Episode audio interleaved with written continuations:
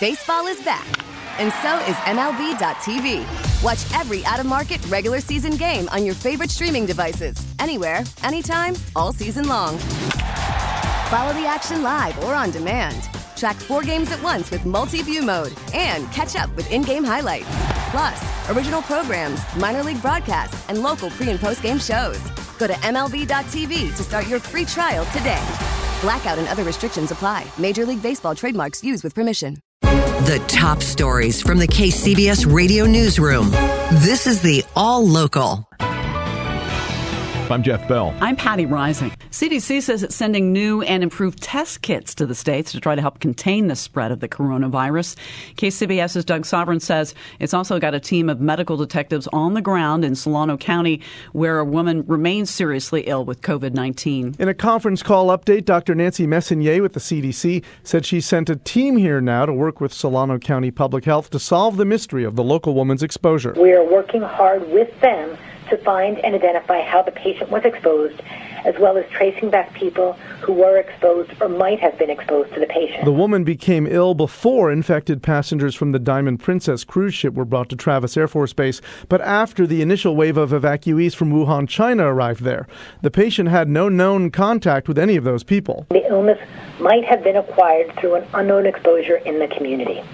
It's also possible, however, that a thorough investigation may show that the patient had exposure through contact to a returned traveler who was infected. Two more of those Diamond Princess passengers have been diagnosed with the virus, bringing the total to 44. Responding to criticism about the lack of test kits, Dr. Messonnier said the CDC has shipped more and they've been improved to eliminate the possibility of false positives.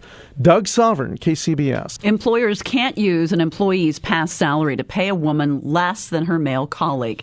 But as KCBS's Dan Mitchinson reports, this new ruling from the Ninth Circuit Court could have even bigger implications. If a company is looking at your past to figure out what you can make at your future job, it's discrimination. I think it's a, a tradition in some sectors to look to past salary to make a judgment about current salary. Law professor Suzanne Goldberg tells me employees need to look at experience and job skills. But not looking at the person's past pay and saying, now this will dictate your future pay. Fresno County schools had to change their policy because of the new law, and Goldberg says it's likely some of these new laws will be appealed and eventually find their way to the Supreme Court. In San Francisco, Dan Mitchinson, KCBS. Despite education and prevention, rates of sexually transmitted diseases are increasing in California. As KCBS's Holly Quan tells us, one Sacramento lawmaker is trying to untangle a series of legal complications that have hamstrung healthcare providers trying to offer treatment. We don't know whether STD rates are going up because of increased drug use or a lackadaisical approach to prevention, both factors cited by the CDC. Most people infected will recover with a course of antibiotics, but sometimes that doesn't always work. Dr. Richard Pan is a Sacramento state senator who's trying to fix the red tape that keeps the low income and uninsured from getting proper treatment. One of the issues that we're also experiencing with STDs is that when they're suboptimally treated, we're not treating them uh, appropriately, uh, we are seeing higher rates of antibiotic resistance in many of these conditions. So that's why public health measures that are included in this bill are so important to try to stop the spread. Right now, California allows healthcare providers to treat the partners of STD patients without the partner having to undergo an exam, but doctors are reluctant to do so because of liability concerns. Pan's bill offers protections to encourage providers to extend treatment beyond their own patients to help stop the spread. Holly Quan, KCBS.